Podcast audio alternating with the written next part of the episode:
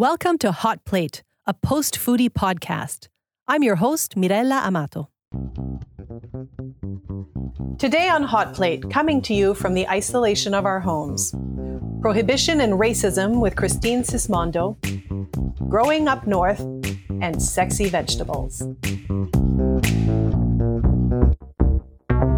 Joshna, how are you doing today?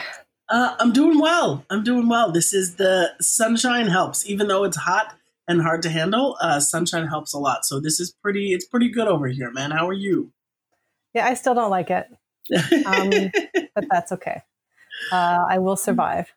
Nice. And I will find a lake to jump in at some point. Oh, that sounds so good. It's going to be glorious when that happens.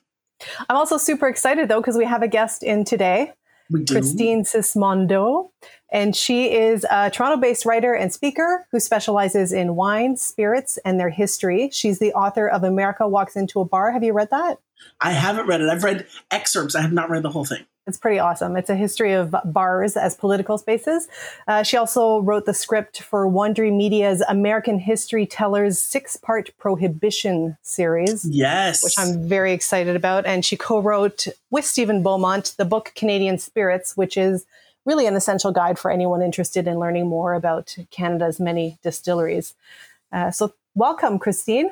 Thank you for having me. This is great. Hi, guys. Hello, hello, welcome. It's lovely to have you. So I'm particularly excited to have you in on this topic, Christine, because I know you've done a lot of work on prohibition, and it's an era that really fascinates me.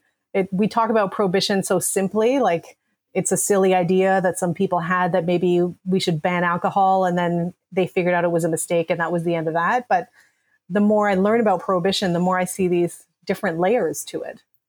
Yeah, it's a really complex topic that um, it, you're right is just often the story that's told about it is kind of in some ways I think a confirmation bias sort of thing like unintended consequences mm. or forbidden fruit or those sorts of things that people like to play around when actually it's a you know way more complicated story than that.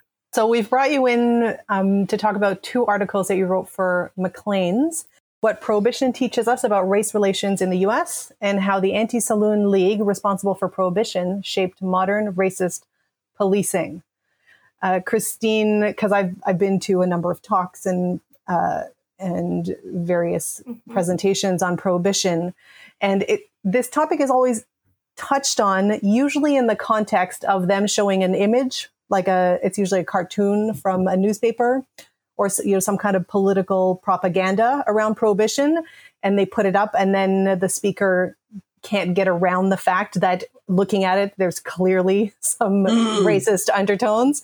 So they'll just sort of allude to that apologize and move on. So uh, it was just really great for me as well to read a full piece on this topic and i was wondering how did you decide to write these articles um, so uh, a lot of it kind of is sort of unfinished business from writing about the history of bars. You only have, you know, I was writing a, a long history about the bars, so you only have a, a, short chapter to work on for prohibition. But also i didn't really understand it at that time. That was almost 10 years ago or 10 years ago when i was actually writing it. And i don't think i understood it as well at the time in terms of how everything kind of connected together. I had some sort of thoughts about it. I knew that the anti-saloon league who were the main people who used to put out all the propaganda had ties to the kkk but um, you know, after I wrote my book, I did a PhD and in history, and that really um, was beneficial for me in terms of understanding how things kind of work together in order to um, bring about these systemic problems that we have and oppression. And I think now it's sort of clicked even more fully than it was before. I guess what was really interesting for me to see in these articles was, I guess, for lack of a better term, how accepted this behavior seemed mm-hmm. To be. The behavior being the basically confounding xenophobia with morality. Because the, the other, of course, visual for prohibition is the, the roaring 20s everyone having fun and these really cool looking speakeasies and you did mention in the article that you know drinking wasn't illegal it's just all the other stuff was and it almost seems more deliberate and, and systematic in in its intention. in terms of, you know, targeting uh, people who were at an economic disadvantage in in creating these laws? Do you feel like it was maybe more tolerated back then? I, I completely think so. I mean, so mm. from, from with my book, one of the things that I argued was that it was never about getting rid of alcohol in the first place. It was about getting rid of saloons and taverns, which were right. um, were places where people could meet and discuss politics or places where labor unions could meet and you know discuss the conditions at their workplace. Um, and a number of other and it was you know widely known to be a place where people who lived in tiny little apartments when they first um, came to the united states and canada as well if you lived in a tenement the only kind of social life you might be able to have was at the bar downstairs or down the street. Mm-hmm. And so when you when you put the clamp down on the taverns and the saloons, what you're really doing is putting the clamp down on a lot of people who don't have a lot of alternatives um, for socializing because there are no community centers back then or very few you know there that we didn't really have as many third places as we do now at the time so I felt that it was a very deliberate way to get rid of organizing places for, um, you know, it, it's not just ethnic minorities we're talking about here, but a number of different organizations. You know, one thing I didn't get into in the article is the KKK was also virulently anti labor. And so, right. Shutting, right? Because that's where, you know, you don't want these people talking to each other because they might get something done, right? Yes. Yes. So, what we were talking about earlier was we were talking about how um, alcohol was still legal for people to drink. So there's this great, you know, example that everybody laughs about this because it's such a white story, and everybody thinks about this. You know, J.P. Morgan, I think it was. He he put away like 10,000 bottles of champagne or something like that just to get him through prohibition. And a lot of really wealthy people put these like big stocks of alcohol away. And in our kind of bon vivant life, we think, oh, that's wonderful. You know, they were, you know, doing this thing to evade this unjust law. But of course, you know, if it takes a really a fairly advantaged person to be able to put away any uh, alcohol right. um, and uh, and then um, you wind up then with and then not everybody could have put o- away all that much um, alcohol and some people were then going to have to start purchasing it. And this really comes out like especially about two or three years after you get more and more bootleggers and um, people bringing alcohol in. And alcohol was actually quite expensive. People didn't drink more during prohibition than they did before because most people couldn't afford to. You know prices went up like sixfold for things. Um, oh okay but there were still some people who could afford to do it. And for them, the risks were really low because they had the money and they went and they bought the bottle and they went home and they drank it at home or they rented a hotel and they drank it in the hotel. But for the people who actually were doing the supplying of the alcohol, the risks were far, far higher um, because now you could be arrested for being a bootlegger. Um, you could lose your establishment. You could go to jail um, and all of those things and the the the part that makes it most dangerous is the fact that the people who were doing so much of the running speakeasies and bringing in illegal alcohol were almost all ethnic minorities. And right, so okay. you see this tremendous um, targeting of um, uh, black people, Jewish people, Italians, Catholics, really Catholics, period, across the board, um, who were considered sort of like already guilty always of being, you know, purveyors of illegal liquor. It just sounds like terrifying times because you describe in your article this that the ASL and the KKK s- somehow were able to take the law into their own hands, I guess, for lack of a better term. And they were essentially, you know, just burning down speakeasies. You talk about tarring and feathering people, mm. which is just freaky.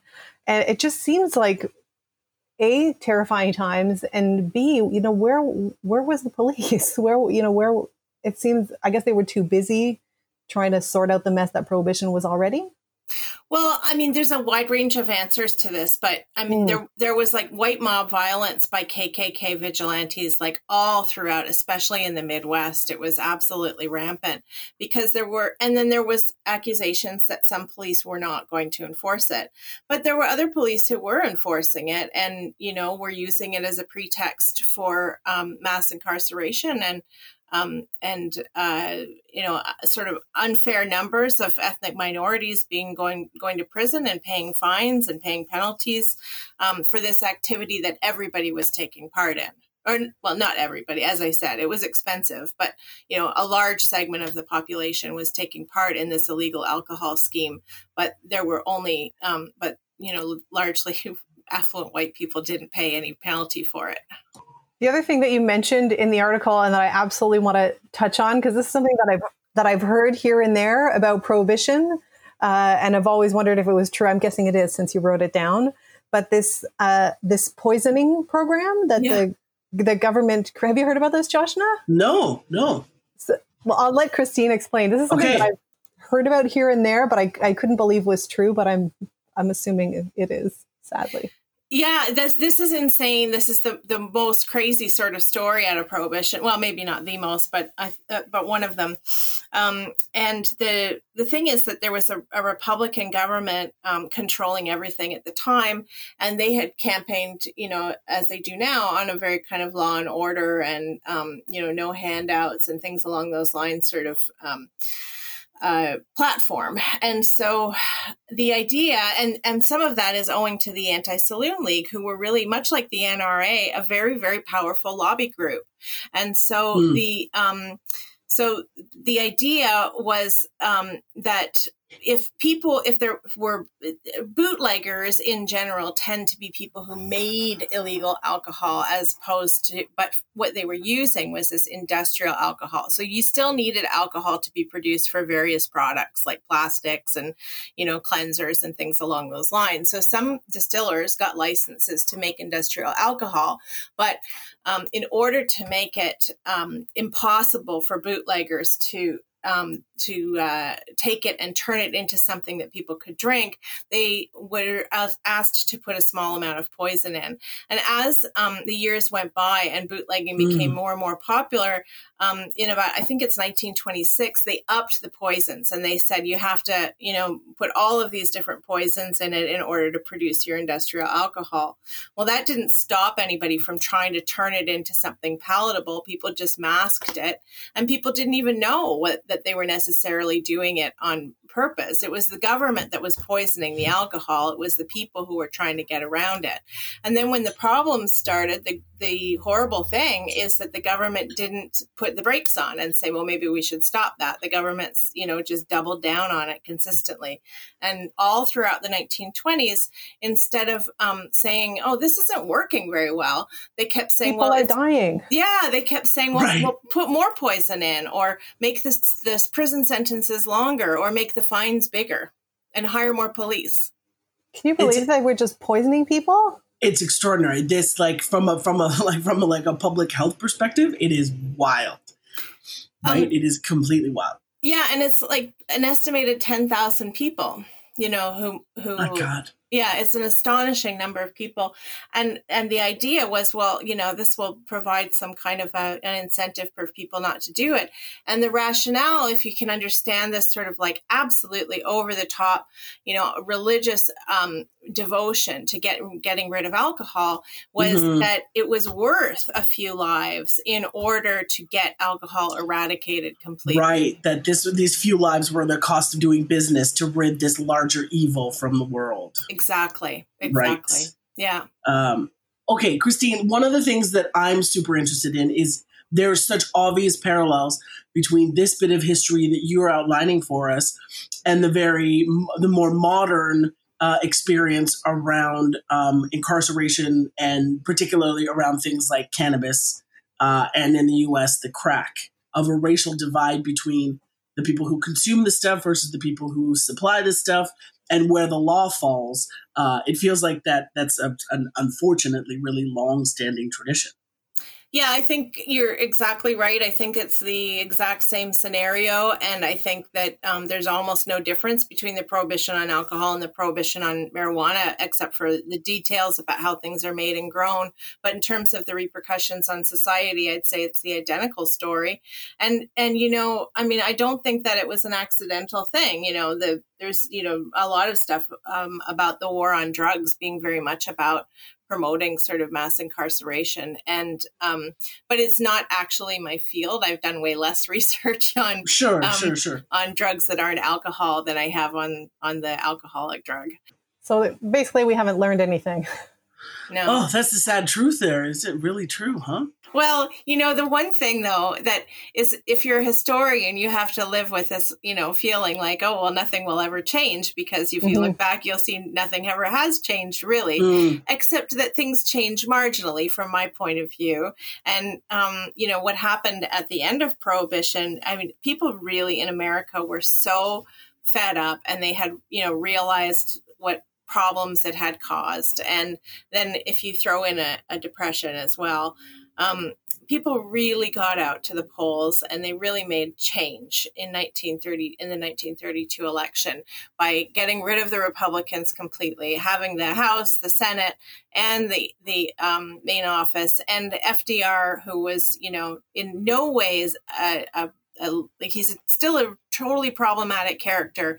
You know, he put in so much of what social safety network the United States has right now. Mm-hmm. Um, and he did make some changes that made things better in the United States. And a lot of that grew out of frustration with you know people worried about their kids getting poisoned um, about you know the people being um, you know tired of the kkk raids on towns um, you know and the various problems that this law was causing the notion of the kkk having this much uh, grassroots control is new to me as well, right? I, I, I had no sense of their of the Klan's history in sort of policing or managing um, people's behavior on the ground like that. That's that's very new to me.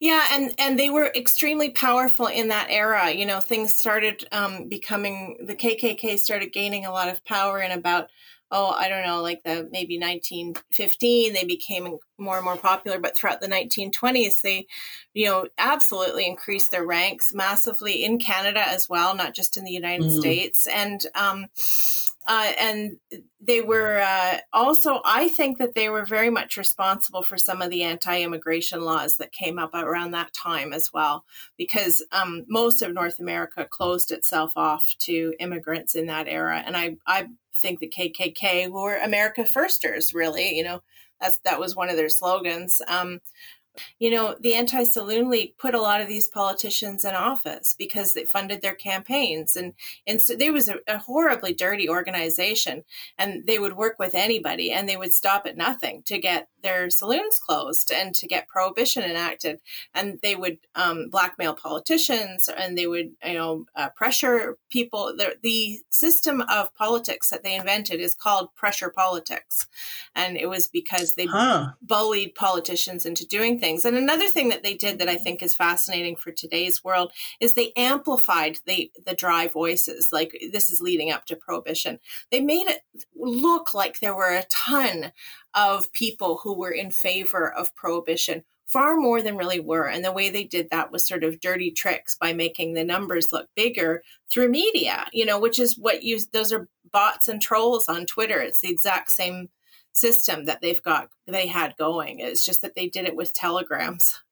Uh, there was something in, that I learned from your article that I was really happy to read about and that I was not aware of. You know, the idea that women were behind uh, prohibition, which you've, you've dispelled a little bit already in this article, but women were definitely involved. And I, uh, I have now learned that there was, you know, there were other mo- motivations for women to be involved, namely perhaps getting the vote because they promised to support the uh, the ASL if they did get the vote.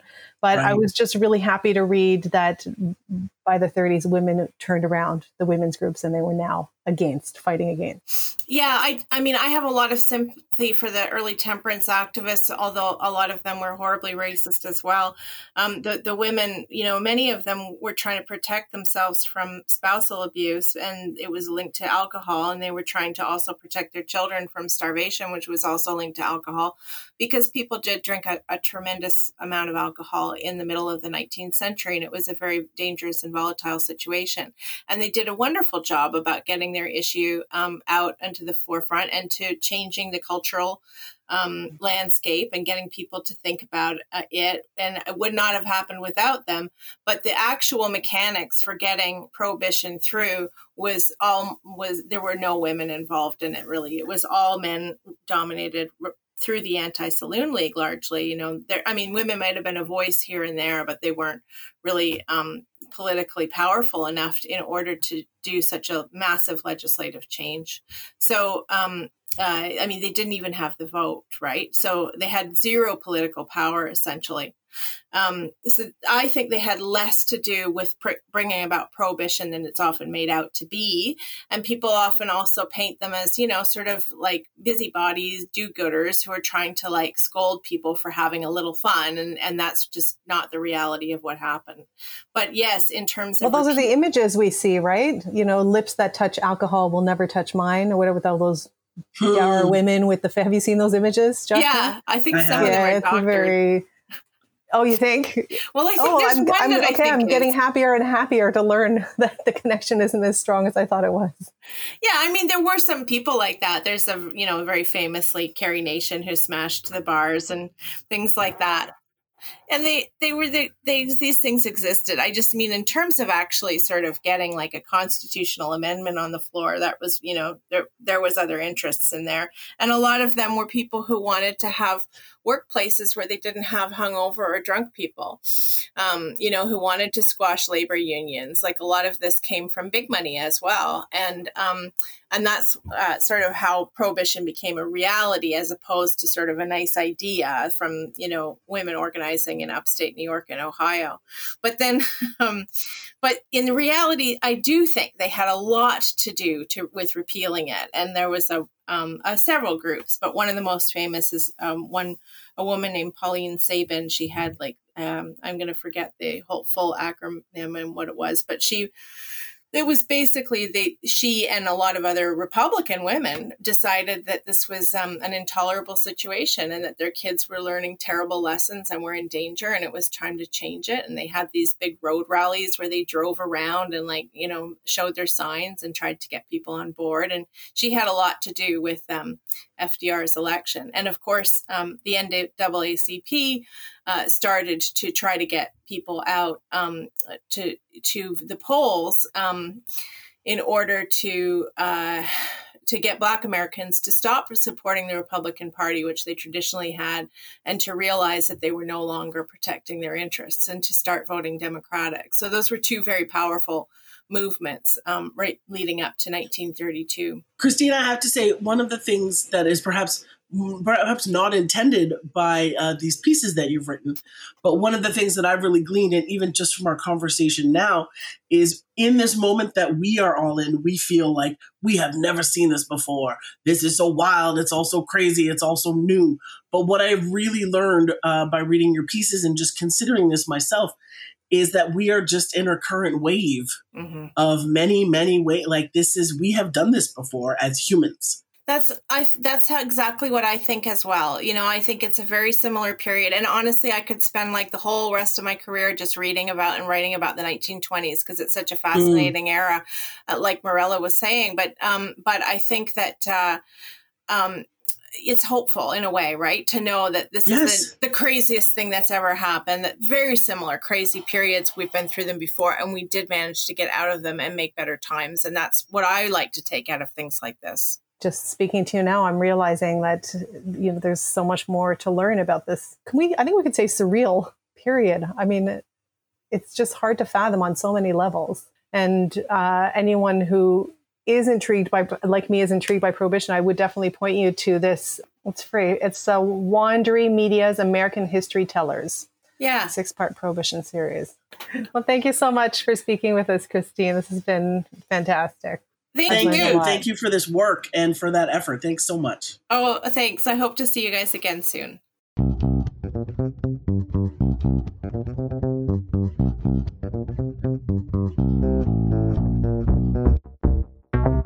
All right, Mirella, I am very excited to bring you a good news story. Uh, that is definitely Yes. what we need right now.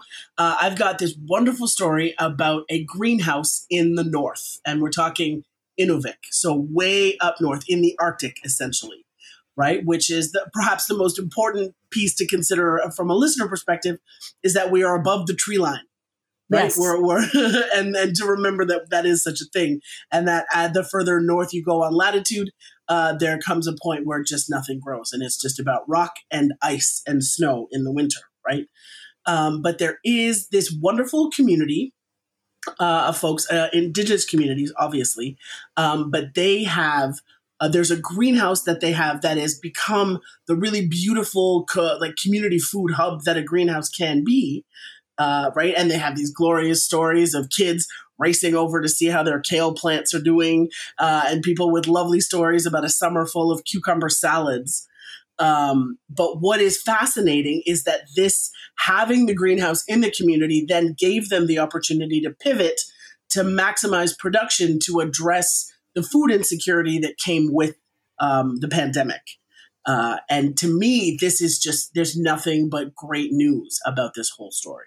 And what I thought was especially interesting about how it happened is that it, it, it was due to the need for resourcefulness, right? Because previously, this greenhouse, 90% of the plots belonged to different families who would all come in and grow their own stuff. And then with the COVID regulations, suddenly all these people could no longer come to the That's it. greenhouse. That's it. So they had to find some way to pivot to a model where only a f- few people were using all of the all of the earth in the the greenhouse and they came up with what I agree with you is a fantastic idea which is to turn it into a farm and uh, I think they managed to get some subsidies and now they're doing uh, boxes of Yes. uh, subsidized boxes of groceries for these uh, families many of whom are, are struggling to get groceries That's it, right? We know that just generally speaking, in pre pandemic times, um, food insecurity in the North is like crisis level, as it is, Mhm. right? Uh, and so to see that we have a solution that is in fact sustainable, it is anchored in grassroots communities. Uh, it just makes such sense. I was jealous when I saw a photo of the carton of eggs. That's like something adorable, like Arctic chicken eggs or Arctic Mhm. eggs. I was like, ah, I love that. I love that. It makes so much sense. Um, but then there's this other beautiful piece around the community uh, that I thought was even more beautiful. And obviously, I love any story that talks about the transformative power of food. Mhm. But this old hockey rink, uh, the the greenhouse is sort of retrofitted into what was an old hockey rink, right? And they talk about the puck dents in the sides of the walls, Yes. right? From that, but that that hockey rink was a remnant from a campus that was a residential school at one point right and that part of the challenge that they had when they both both the hockey rink and the greenhouse in its in its sort of first uh, incarnation was that that space held a lot that physical place held a lot of negative connotation for people obviously yeah people didn't want to go near it. they didn't want to go physically near that right? Uh, Yeah. and the fact that they have managed to really sort of change the history right? To, to sort of pull away from that that oppressive sort of torturous horrible context of a residential school to a place that actually literally feeds and nourishes the community It's, it's fantastic, and I loved that in, in the article they're extremely hopeful. And you know, I hadn't thought about it, but it makes sense that if you have 24 hours of sunlight for uh, a number of months during the year, that's going to grow some. Like if you can shelter those crops, they're gonna. Yeah. It's going to be pretty tasty. That's a lot I think of so too imagine all the ripening of the tomatoes and the berries and all those things Yeah. Uh, so, you know, this, I mean, wouldn't it be great if this could be amplified and there were more uh, local initiatives to grow fresh food out there? Because from Our everything that I've up there seen, there was a there was a photo in the article about a sixty dollar watermelon. i know i know You know, the prices are are not approachable, and uh, I don't know. This it, it seems like a really exciting initiative all around. Yeah, and yeah, it's it's it's one of the first times we've heard real success coming from these. I've heard about them before, but never oh, yeah? with, with this volume of success. When they talk about the yield and what their harvest is like, and the actual move, the impact that they're able to make on food security or food insecurity, I would say, in the community, uh, this really appears to be working, and that feels wonderful. I have a I have a mouse on a wheel, quietly worried about northern food security uh, because it is such a disaster for so many uh, of our of our fellow you know our fellow Canadians and our neighbors uh, and Indigenous people. Uh, and this is ex- very very exciting.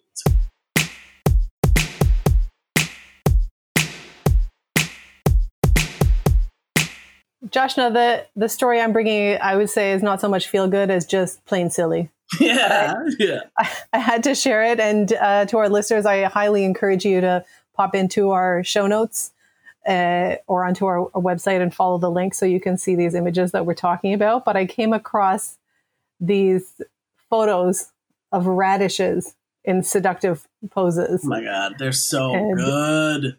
I mean, I've seen a lot of, you know, hey, this piece of fruit looks like a bum kind of photos, mm-hmm, but mm-hmm. but these are next level. You know, these, these are, are voluptuous. They're yeah. they've got their legs positioned uh, naturally. You mm-hmm. know, in very seductive poses.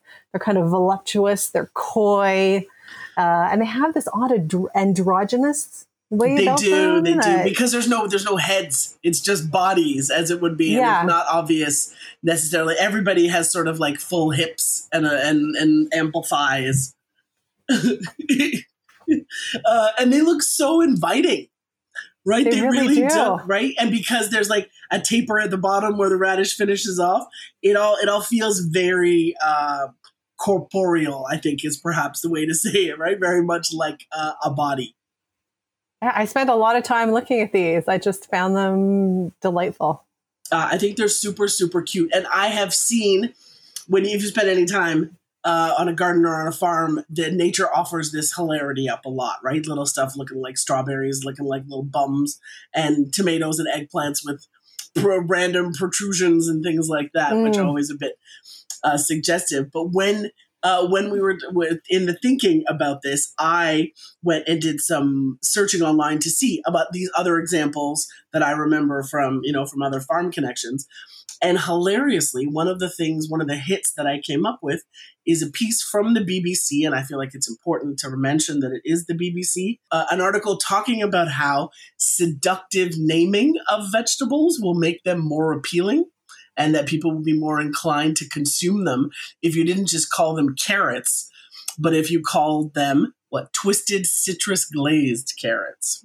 Ooh, just give right? them that little. That's hmm. exactly mm. it. It made me laugh a lot. Um, and to be honest, I think we could have more seductive language than carrots with sugar free citrus dressing. Even if you just go into like crispy or, you know, just yeah, get into the texture. Totally. Um, uh, but these two ideas together mm-hmm. really suggest a sort of like PR campaign on behalf of vegetables. Yes. Right? To to, to close the gap. Yeah, to close the gap for people, right?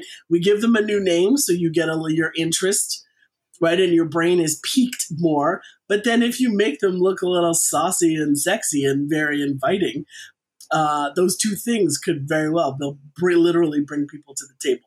Hopefully they will. Yeah, I was reading that piece uh, on the BBC, and I, I, did find it particularly interesting because they they tried four things, right? Just on yep. a menu, they tried just a basic description. Mm-hmm. Then they tried like a, a, what they called a healthy restrictive. That's right. Description. So this does not have these, you know, fat or does not have all these horrible things. Uh, then a healthy positive message. So, for example, you know, it contains vitamin C or whatnot. And then they just went with the you know, the, the, what they call the indulgent. And it was fascinating for me to see that the indulgent had 25% more people order off yes. the menu with the yes. indulgent des- description than the, just the plain, these are carrots description. Mm-hmm.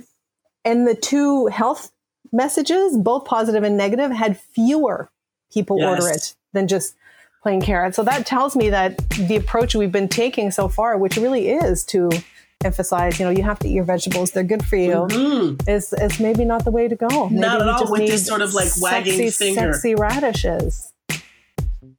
If you're enjoying our podcast, please support us at patreon.com slash hotplatepod. Hot Plate is part of the Frequency Podcast Network. Please consider leaving us a rating or review. It helps others find us. You can follow us on Instagram and Twitter at HotPlatePod. Follow me at Beerology on Twitter, Facebook, Instagram, and YouTube. And follow Joshna at Joshna Maharaj on Instagram, Twitter, and Facebook. Original music by Dave Bell. Hot Plate is produced by Mirella Amato, that's me, and Dennis Coyne. Thanks for listening.